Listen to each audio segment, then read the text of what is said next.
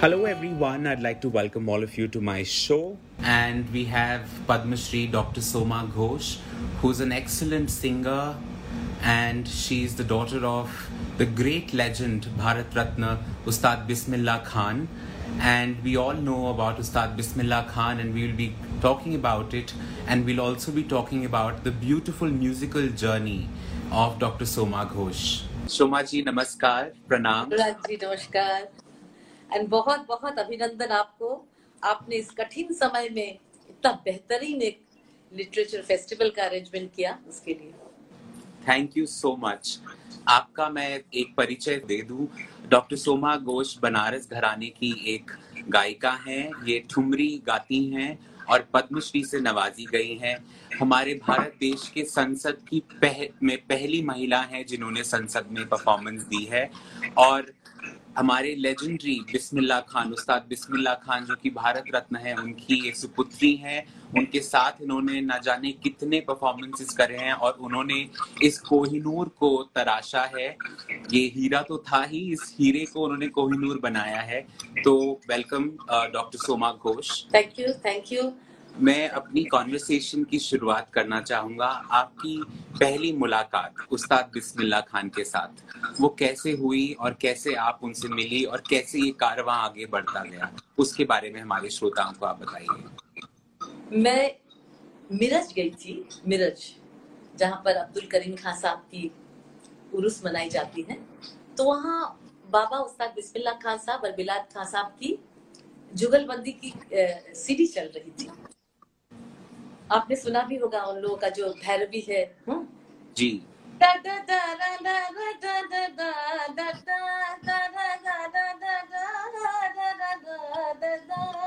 ये बिलाक खां साहब आ रहे थे और खां साहब कैसे जा रहे थे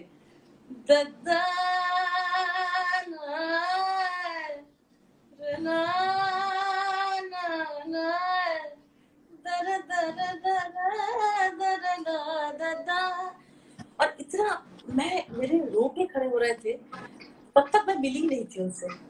मैंने कहा, हे अल्लाह, हे ईश्वर, हम कभी इनसे मिल पाएँगे क्या? मैं तो बनारस में ही रहती हूँ तो मेरी शादी भी नहीं हुई थी। मैं कभी मिलूँगी।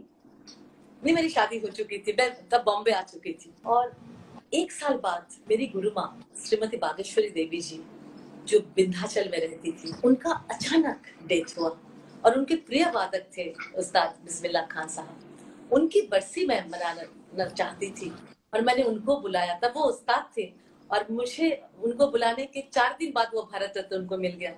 और भारत रत्न मिलने के बाद वो पहला कॉन्सर्ट था। मैं गा रही थी स्टेज पे और मेरी ख्वाहिश थी कि मेरा गाना वो न सुने। लेकिन ऊपर वाले को कुछ अलग ही मंजूर था। वो व्हील चेयर से आ रहे थे। इस में प्रोग्राम था 2001 में। और उन्होंने मेरी दो मिनट सुन लिया गाना। मैं ठुमरी गा रही थी, जनी मारो ओ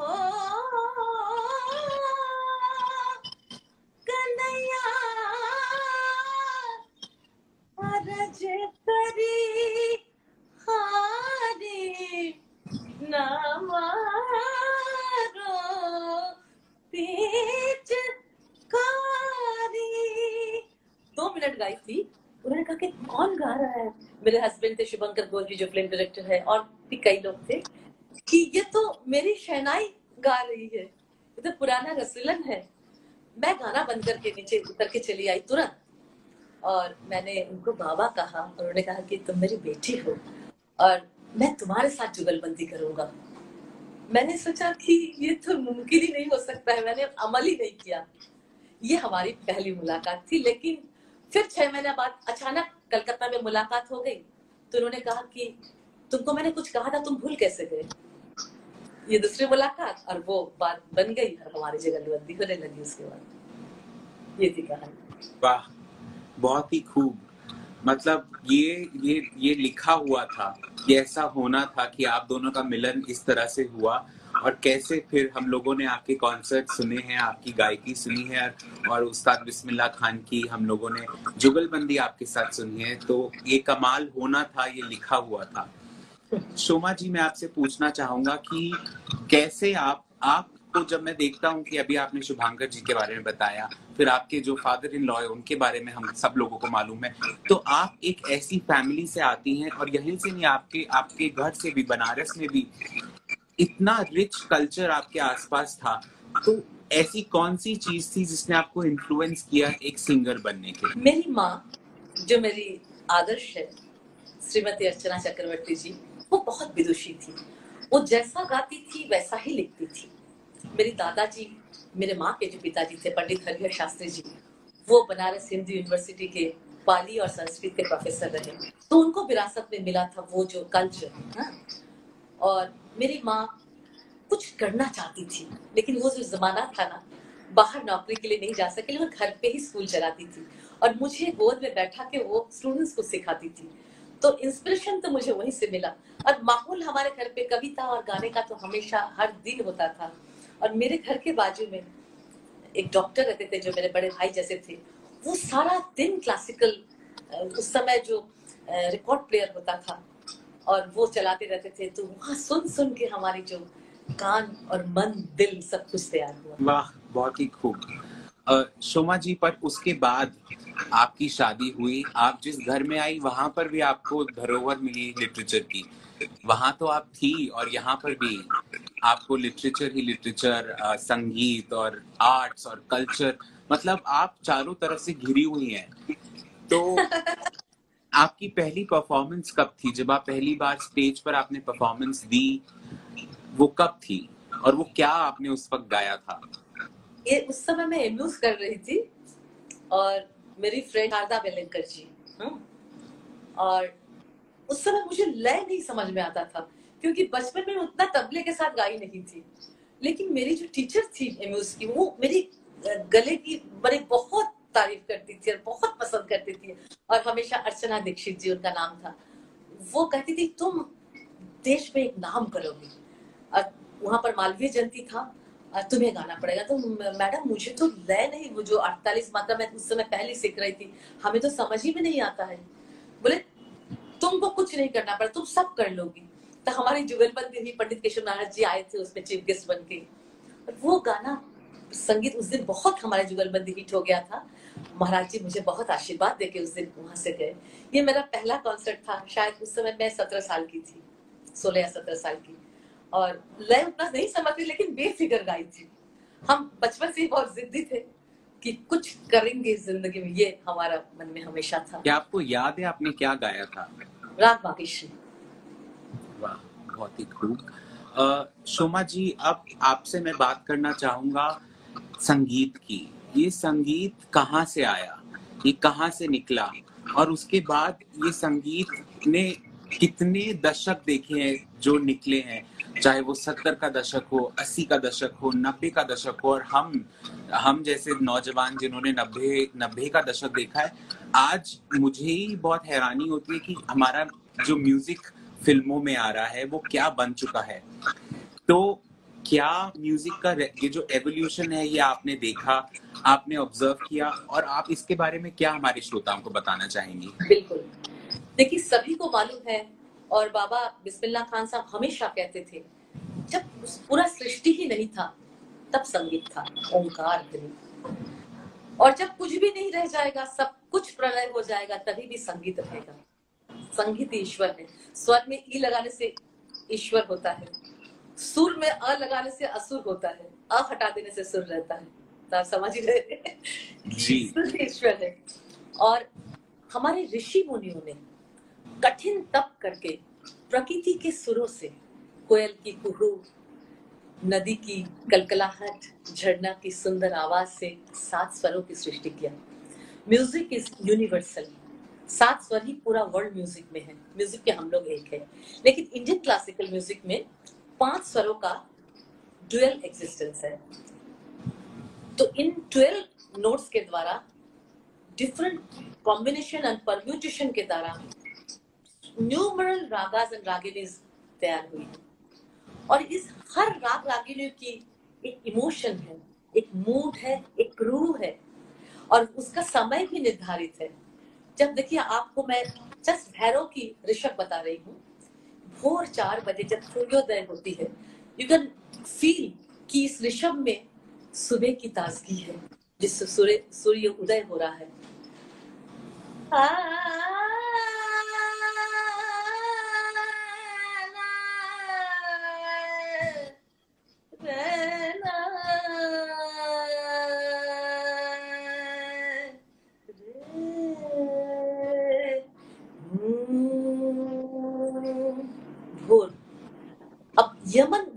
यमन जो है ये शाम को छह, साढ़े छह बजे गाई जाती है।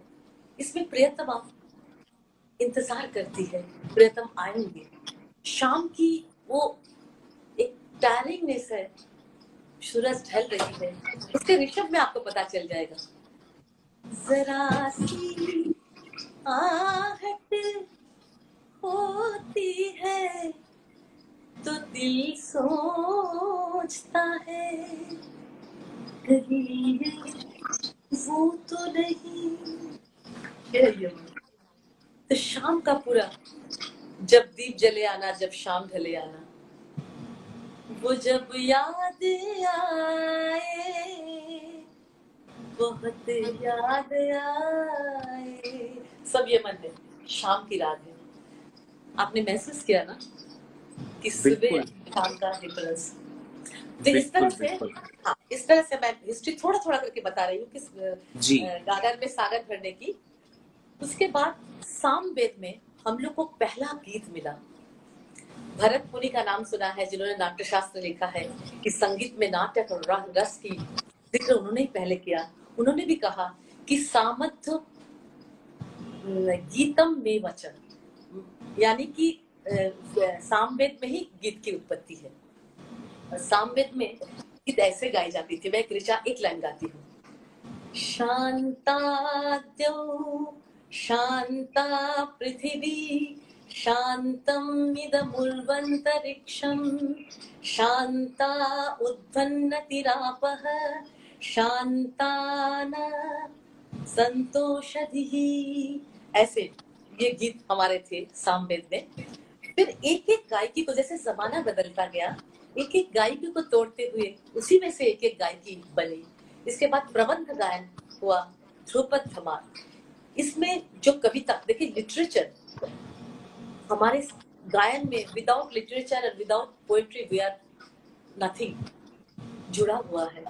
बाद में मैं फ़िल्मों की भी बात करेंगी, उसमें भी लिटरेचर के बिना फ़िल्म नहीं स्टैंड ही नहीं कर सकती। तो ध्रुपद धमार प्रबंध के बाद उससे ही उत्पन्न हुआ ख्याल गायकी और ख्याल में गद्य प्रधान कविता है। तजरे अभिमान जान गुणी जन को, उनकी सेवा न मान अपमान। इसमें जैसे डायलॉग मैंने कुछ हम बोल रहे हैं, ऐसा उसकी होती है। ऐसे अमर खुसरो के समय में ख्याल बन गई थी, लेकिन अकबर के दरबार में भी ध्रुपद हमारी गाई जाती थी। सदारंग और मोहम्मद शाह रंगीले, उनकी बड़ी चर्चा हुई और विकास हुआ ख्याल और ख्याल से ही फिर वाजिद अली शाह के समय में ठुमरी, ख्याल के बंदिश को ही रस, भाव श्रृंगार। ठुमरी में नौ रस दिखते हैं। बहुत रोमांटिक है ये गायकी लेकिन और ईश्वर की ही पद होते हैं, लेकिन बहुत रोमांटिक होते हैं। न मानूँगी न मानूँगी न मानूँगी। ये ख्याल की बंदिश है। लेकिन इसको हम लोगों ने ठुमरी में कन्वर्ट कर दिया। न मानूँगी न मानूँगी न मानूँगी न मानूँगी। ये है ठुमरी और ठुमरी और जो मेन ठुमरी होती है जैसे मैंने अभी जनी मारो पिचकारी कहा पूरा ख्याल की तरह उसमें आलाप होती रह, होती है। ऐसे ही जाता है क्योंकि एक एक विधा तोड़ तोड़ के एक एक गायकी बनी। उसके बाद भजन जो है, साथ ही में, भजन जब आप, जो भक्ति पीरियड था, उस समय जितने भी संत कवि थे, मेरा है, तुलसी है, कबीर है, सब अपने पदों को सुर से गाते थे, भजन बन गया। वो पूरा भक्ति रस है। जैसे ठुमली में पूरा नौ रस है, भजन निश्चित भक्ति रस है। और गज़ल, अभी हम गज़ल पे आते हैं। गज़ल उर्दू की एक बेहतरीन उर्दू के अल्फाज में एक बेहतरीन गायकी है। मुझे माफ़ कीजिएगा मैं आपको काट रहा हूँ बट मैंने आपकी गजलें जब सुनी और आपकी जो उर्दू जब आप बोलती हैं मेरा ये सवाल आपसे था जो मैं पूछना चाहता था पर मैं मुझे लगा मैं भूल जाऊँगा इसलिए मैं आपसे पहले ही पूछ लूँ आपने उर्दू कहाँ से सीखी? बिकॉज़ जो आपके अल्फाज हैं वो इतने क्लियर हैं। जब आप गाती हैं जब आप कहती हैं जब आप बोलती हैं वो क्लैरिटी कहाँ से आई? कहाँ से आपने सीखा? गज़ल। जब मेरी और खान साहब की जुगलबंदी चल रही थी 2002 में नौशाद जी सामने ही बैठे हुए थे। और जब हमारी और वो बैठ ही नहीं रहे थे, वो खड़े खड़े ऐसे ऐसे कर रहे थे। तो जब मेरी प्रोग्राम खत्म हुई तो वो भूल गए कि वो महान संगीतकार नौशाद है। वो ऐसे हमारे सामने आए कि, शुमा जी, मैंने अरसों बरसों बाद बेगम अख्तर की रूप आई है आप में। आप गज़ल गाइए। गज़ल गायकी यहाँ की है और यहाँ से वो यहाँ पहुँच गई है। आप मुझे वचन दीजिए। तब तक मैं गज़ल गाई ही नहीं थी। मैंने उनसे कहा कि नौशाद जी, मुझे थोड़ा वक्त दीजिए। मैं आपको वचन देती हूँ, मैं ज़रूर गाऊँगी। इस गज़ल गायकी रूह, की रूह तक मैं पहुंचूँगी। ये गायकी को समझूँगी, अल्फाज को समझूँगी, तब मैं गाऊँगी। तभी मेरे साथ जो तबला बजाते थे, मेरे बड़े भाई जैसे उस्ताद जबार हुसैन जी, उन्होंने मुझे गज़ल की अल्फाज, गज़ल की जो मूड क्योंकि गज़ल एक ऐसी गायकी है कि रूह से जाती है रूह तक ही पहुँच, ऐसे सभी गायकी ऐसा है, लेकिन गज़ल में कुछ बात है, क्योंकि गज़ल जो आए गजाला से आई है, गजाला हिरनी है। हिरनी को जब तीर बिनती है तो जो चीखती है वो, वही चीख गज़ल में है, जो बेगम अख्तर की गायकी में आपको मिलेगा। गज़ल दो दो अंग से गाई जाती है, ख्याल और ठुमरी बेगम ने ठुमरी अंग से गाई थी।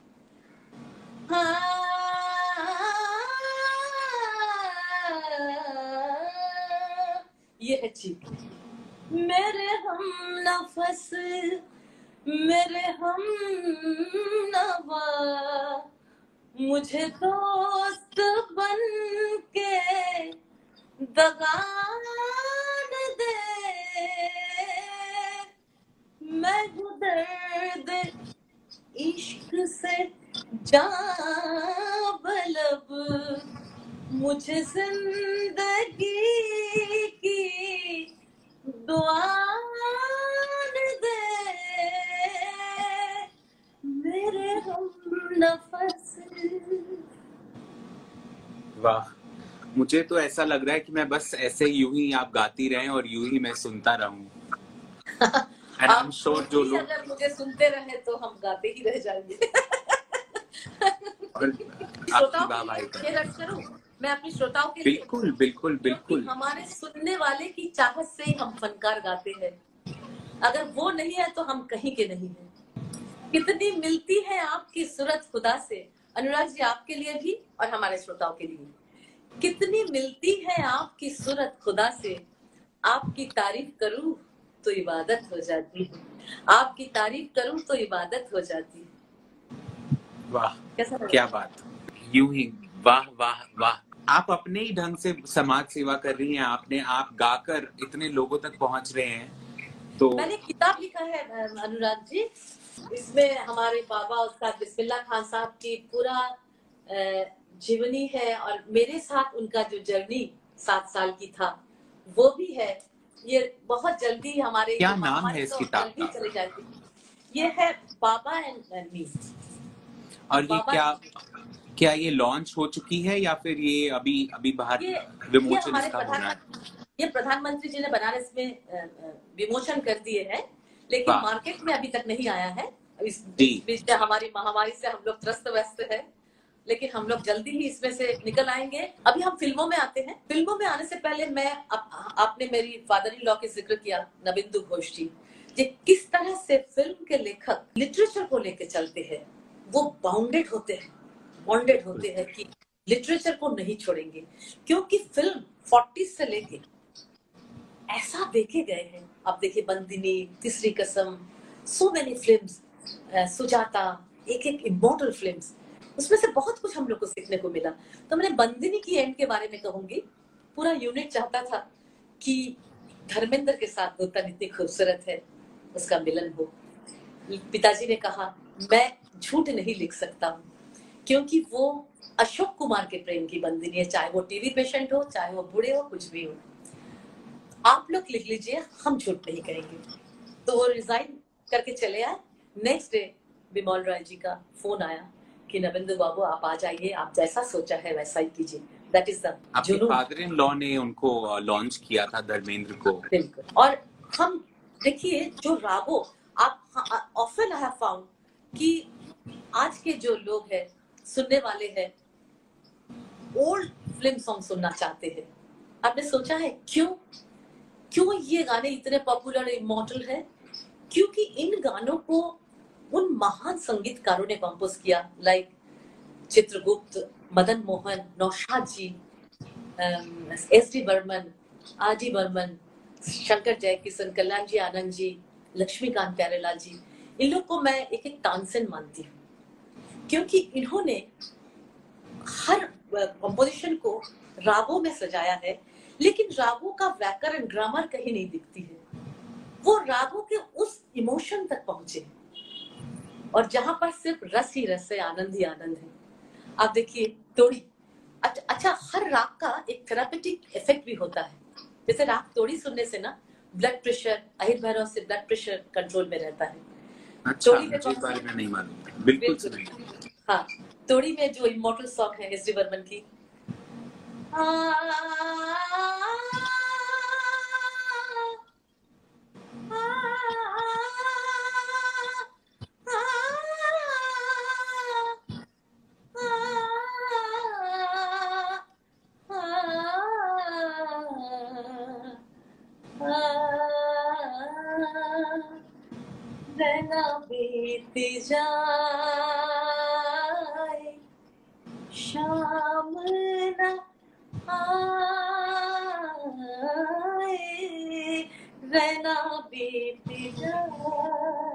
तो किसी को ब्लड प्रेशर होने से आप रात थोड़ी ज़रूर सुनिएगा और अहिर भैरव पूछो ना कैसे मैंने रैन बिताई।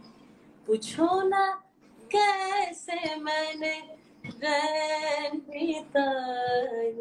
ये ये दोनों गाना ज़रूर सुनिएगा ब्लड प्रेशर से। और दो तीन मिनट में बताऊँगी कि राग खमाज कलावती अंशुद्धनी और भी कई राग है, जिससे नर्व शांत रहता है। हम स्ट्रेस भी हो जाते हैं। गपधनी सानी दा पग पग सा। मेरी आँखों से कोई नींद लिए जाता है। दूर से प्यार का पैगाम दिए जाता है। मेरी आँखों से कोई नींद। नर्व शांत रहती है। बहुत बहुत खूब। मुझे मुझे शांति का एहसास हो रहा है ऑलरेडी मैं बहुत ही रिलैक्स हो गया हूँ। था मुझे थोड़ी थकान महसूस हो रही थी। पर आपकी आवाज़ सुनकर मुझे बहुत बहुत अच्छा लग रहा है। और जैसे आपको एक वाक्य मैं बताना चाहती हूँ। जैसे राग बिहाग राग यमन और पुरिया इससे इंसोमिनिया जिनका है जिन्हें नींद नहीं आती है उनके लिए बहुत इफ़ेक्टिव है। पंडित ओंकारनाथ ठाकुर जी का नाम सुना है? एक मार्तंड संगीत मार्तंड थे वो। उन्होंने एक बच्चा बन, जिसको नींद नहीं आता था उन्होंने राग पुरिया सुनाया उनको और उसको नींद आ गई। तब इटली के डिक्टेटर मुसलिनी जी, उन्हें बुलाए कि संगीत का इफ़ेक्ट हम सुना है कि आपने ऐसा, उनके कान में ये खबर गया था। तो ऐसा सुना है तो आप मुझे आइए और हमें सुनाइए, हम रागों का इफ़ेक्ट जानना चाहते तो वो बैठे और उन्होंने राग भूपाली सुनाया और भूपाली बहुत वीर रस का राग है। तो वो सुन के मुसलिनी पसीना पसीना छूटने लगा, वो बेचैन होने लगी। बोले, बंद कीजिए, हम नहीं सहन कर पा रहे। तब उन्होंने राग छायनाट गाए और वो छायनाट सुन के मुसलिनी इतना रोने लगे।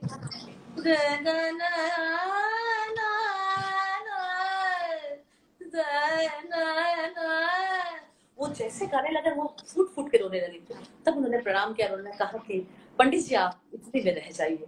लेकिन पंडित जी स्वीकार करें कि ये हमारे संगीत साधक, ये हमारे धरोहर जिसे हमें बचाना पड़ेगा।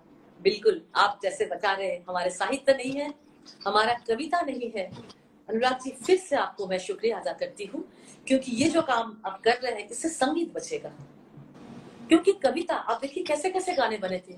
जो कि गाँव के लोग, जो स्कूल नहीं जाते थे, उनको जिना सिखाया।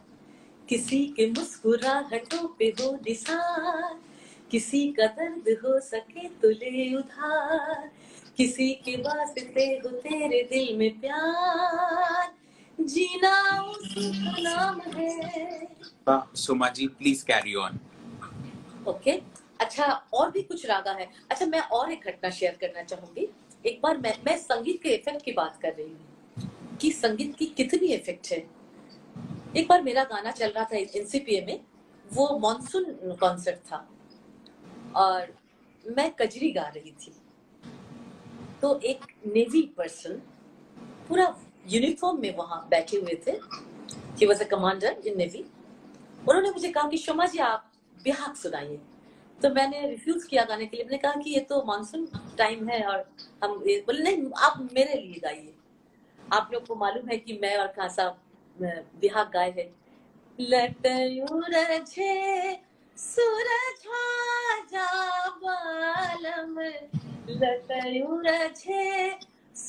जा जा बालम हाथ में मेहंदी लगी। मोरे बाल में लट वो यही सुनना चाहते थे। इसमें एक फ़ेमस फ़िल्म सॉन्ग भी है। मैं हमारी श्रोताओं के लिए रिलेट कर रही हूँ। तेरे सुरार मेरे गीत, दोनों मिलकर बनेंगी प्रीत तेरे सुरार मेरे गीत। तब उनकी कहने से मैं बिहार गाना शुरू किया। जब मैं गाना गा के उठी ही केम टू मी और वो मेरे पैर पे सर रख के रोने लगे। और उन्होंने कहा कि, Shoma ji last twelve years you are with me you are my God तो मैंने कहा, कैसे? तो उन्होंने कहा कि शोमा जी हमें हम एकदम आयरन मैन थे और हम पानी के नीचे फोर्टी डेज़ रहते थे फिफ्टी टेम्परेचर में इतना हमारा स्ट्रॉन्ग बिल था। हमें अचानक पैलेटिक अटैक हो गया था। And he was a deep depression और एक दिन रेडियो में हमारा ये लेटर उलझे उन्होंने सुना तो डिप्रेशन से बाहर आ गए। ये खाली इंसोमेनिया के लिए नहीं है हाँ। बिहार और यमन। ये इसके लिए भी है डिप्रेशन के लिए भी है। बोले हम उसको सुन के ही डिप्रेशन से बाहर आ गए फिर मैंने सीडी खरीद के लाई और लाके मैं रोज सुनने लगा। जब तक हम बैठते थे उसको सुनते सुनते मैं एक दिन खड़ा हो गया। फिर मैं वॉक करने लगा सीढ़ी सुनकर। दिन में हज़ारों बार सीढ़ी सुनते थे। आज मैं आपके सामने हूँ विदाउट सर्जरी तो मैं उस शख्स को कभी भूल नहीं सकती हूँ। जिनको ये विश्वास था ये विश्वास की बात है। संगीत देखिए बाबा भारत रत्न बिस्मिल्ला खान साहब हमेशा कहते थे कि संगीत को गाओ बाद में सुनो बाद में पहले उसके साथ परिचय करो। उसको समझो कि संगीत क्या है। संगीत अगर जो हम कलाकार है ना हमें मरने का भी अधिकार नहीं है। जब तक पूरे ज़िंदगी में हम सही सुर नहीं लगा लेंगे। मैं घटना शेयर करूँ? अनुराग जी आपने जब हमारी हमारी और बाबा की आखिरी जुगत बनी ये राष्ट्रपति भवन में था। और बाबा दो दिन पहले चले आए थे मैं भी चली आई थी। और वो अपनी ज़िंदगी की सारी बातें मुझसे शेयर कर रहे थे। उन्होंने मुझे कहा मैंने उनसे पूछा कि बाबा कोई ख्वाहिश आपकी बची है? आपको तो सब कुछ मिला। पद्मश्री पद्म भूषण विभूषण भारत रत्न और भी दुनिया के तमाम उनको नवाजा गया था। जी हाँ बिल्कुल। तो उन्होंने क्या कहा पता है अनुराग जी? उन्होंने आप सोच भी नहीं सकते हैं। उन्होंने कह, कहा कि जो जब जब तुम पूजा करती हो कर लेना। मेरे लिए ईश्वर से प्रार्थना कर लेना कि अब तक मुझे सुर नहीं मिला। वो मुझे मेरे सुर में जरा तासीर दे दे अब तक सुर नहीं मिला बेटा वो नहीं मिला। कैन यू इमेजिन और हम लोग सोचते हैं कि हम लोग कितना अच्छा गाते हैं। एट द एज ऑफ़ 92 उसके तीन महीना बाद वो चल बसे ट्वेंटी फ़र्स्ट अगस्त उसी साल 2006 में। और हम जुलाई में मिले थे उनसे। एक बहुत अच्छी बात उन्होंने कहा था। मैं जितने भी बच्चे गाना चाहते हैं, जो गाना सीखना चाहते हैं, गाते हैं, उनके लिए मैं कहना चाहूँगी कि अपना वजूद को कभी नहीं खोना चाहिए। किसी के लिए भी नहीं, किसी भी गाँव किसी भी चीज़ के लिए नहीं। संगीत संगीत में ईश्वर बसता है। उन्होंने तीन यहाँ पर थप्पड़ मुझे ऐसे ऐसे ऐसे किए। बोले, क्यों आई हूँ बनारस? तो मैंने कहा, बाबा, कल मेरा, गंगा महोत्सव मेरा प्रोग्राम है। तो क्या गा रही हूँ? मैंने कहा, बाबा, अभी तक सोचा नहीं है। तो उन्होंने शायद सोच लिया था कि मैं ख्याल नहीं गाने वाली थी। बोले, ख्याल ज़रूर गाना। ख्याल से शुरू करना। अपना वजूद कभी मत छोड़ना। किसी के लिए भी नहीं। और ख्याल तुम्हारा सुनकर अगर दस लोगों में से आठ लोग आठ लोग चले जा रहे हैं तो जाने देना। मैं तुमको आज बोल के जा रहा हूँ। तुम्हारा गाना सुनकर वो आठ लोग फिर से वापिस आएँगे। लेकिन अपना वजूद मत छोड़ना। Thank you so much for sharing all this because ये ये ऐसी बातें हैं जो हमें और कहीं से सुनने को नहीं मिलती। और कोई हमको ये बातें बता नहीं सकता था क्योंकि आपका फ़र्स्ट हैंड एक्सपीरियंस उनके साथ है। पर ऐसा लग रहा है कि आ, उनके जीवन से परिचय आपसे बात करने से उनके जीवन से मुझे परिचय हो रहा है। मेरा आई फील ऑनर्ड कि सचमुच ये जो समय है ना इस समय में देखिए जब जब विपदा आई है ना उस समय हम साइंटिस्ट डॉक्टर कला और कलाकार की कीमत समझ पाए हैं साहित्य जिसके पास ये नहीं है, कविता नहीं है, वो इस समय को कैसे गुजारेंगे, बताइए ना। इस समय इन सब चीज़ों की बहुत ज़रूरत है। और इसमें रहेंगे हम लोग, और ये समय ऐसे ही कट जाएगा। देखते देखते कट जाएगा। अभी देखिए, फ़िल्म जो, फ़िल्म संगीत जो है, इसमें कविताओं का कितना प्राधान्य था, लिटरेचर का था। हम फिर उन कविताओं में वापस जाएँगे। और ये तो हमें जीना सिखाता है, और आज के दिनों में तो और भी ये काम आएगी। हम उसको सुनेंगे लता जी जैसे कला का और देखिए मैंने कह रही थी ना कि ऐसे संगीतकारों ने लिखा उसमें इतनी सुंदर सुंदर राग है देखिए एक गाना जिस सबको शायद मालूम भी नहीं कि पहाड़ी में इतनी फ़ेमस जो गाना है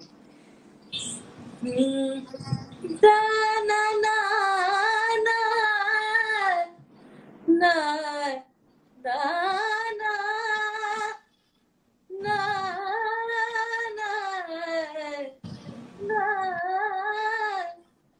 सावन का महीना, पवन करे शोर। जियर तुम्हें ऐसे, जैसे बनवाना चे मोर लग जा गले कि फिर ये हसी रात हो न हो। लग जा गले वाह बहुत खूब बहुत बहुत खूब। ये कई ऐसे ऐसे गाने हैं जिनके बारे में लोगों को नहीं मालूम कि इसके क्या राग हैं और कि कैसे क्लासिकल और और ये जो मॉडर्न म्यूज़िक है इसका इसका कॉम्बिनेशन हुआ है कैसे इसकी शादी हुई है मैरिज हुई है। तो उसके बारे में भी आप कुछ बताएँ। क्या मतलब प्रख्यात जो प्रख्यात गाने हैं हमारे मूवीज़ के कई लोगों को नहीं पता होता कि वो उसका क्लासिकल कनेक्शन क्या होता है। वो गाने बड़े फ़ेमस होते हैं पर उसके बारे में लोगों को मालूम नहीं होता। जैसे रात समाज में पिया तो से नैना लागे रे नैना लागे रे पिया तो से नैना लागे रे।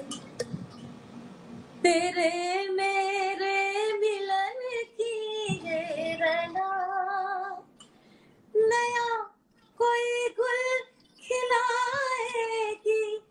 तभी तो चल चल है तेरे नैना।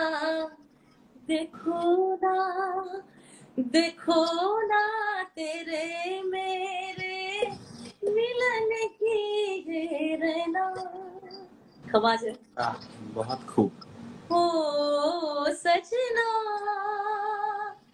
बरखा बहार आई रस की फुहार आई अखियों में प्यार लाई ओ सजना कमास था राग झिझोटी का नाम सुना है आपने नहीं।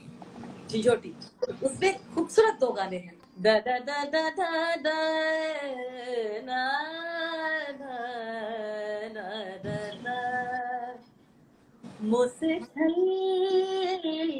मुझसे छल किए जा। हाय रे, हाय हाय। देखो सैया बेईमान ये राग झिझुड़ी में है। तेरी आँखों के सिवा दुनिया में रखा क्या है?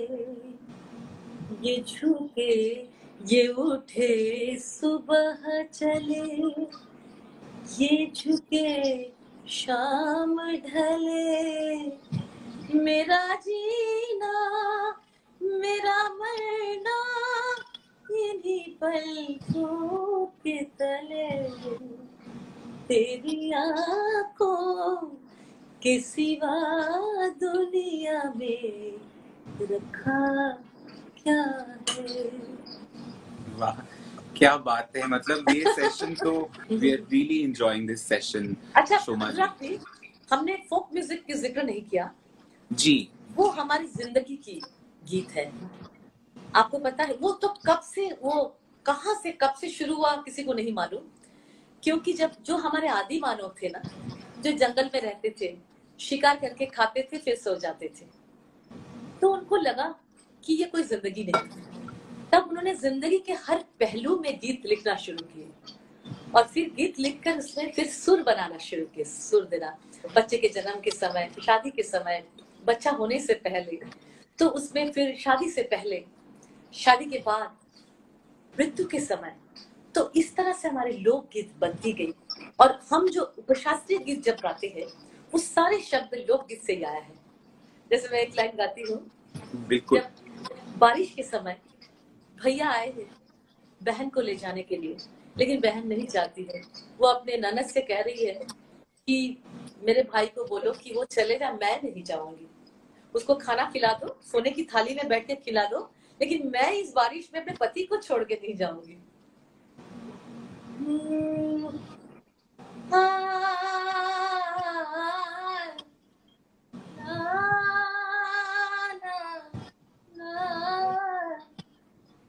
वीरन भैया ले या न भैया सबनवा में ना जइबो न नदी। सोने की थारी में जो ना परस ली। चाहे भैया जेवे, चाहे जाए हो सबनवा में ना जइबो ना जइबो ना जइबो ना जइबो ना जइबो ना जइबो ना जइबो ना नदी। तो मैं हमारी श्रोताओं के लिए कह रही हूँ। खाए मर जाएँगे। हम तो लुट जाएँगे। खाए मर जाएँगे। हम तो लुट जाएँगे। ऐसी बातें किया करो। आज जाने की जिद ना करो। यूँ यूँ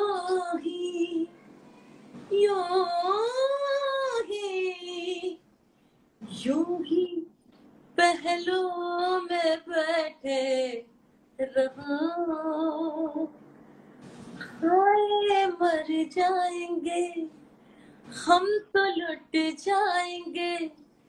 ऐसी बातें किया ना करो। आग जाने की जिद ना करो। जय Hind. Thank you so much Soma ji. Thank you so much आपका बहुत बहुत धन्यवाद आने के लिए अपना समय निकालने के लिए। हम फिर दोबारा आपसे रिक्वेस्ट करेंगे फिर दोबारा आपके पास आएँगे और फिर दोबारा हम लोग आपसे बात करेंगे। आपका बहुत बहुत धन्यवाद आज आने के लिए हम सबसे जुड़ने के लिए। It's my pleasure thank you so thank you so much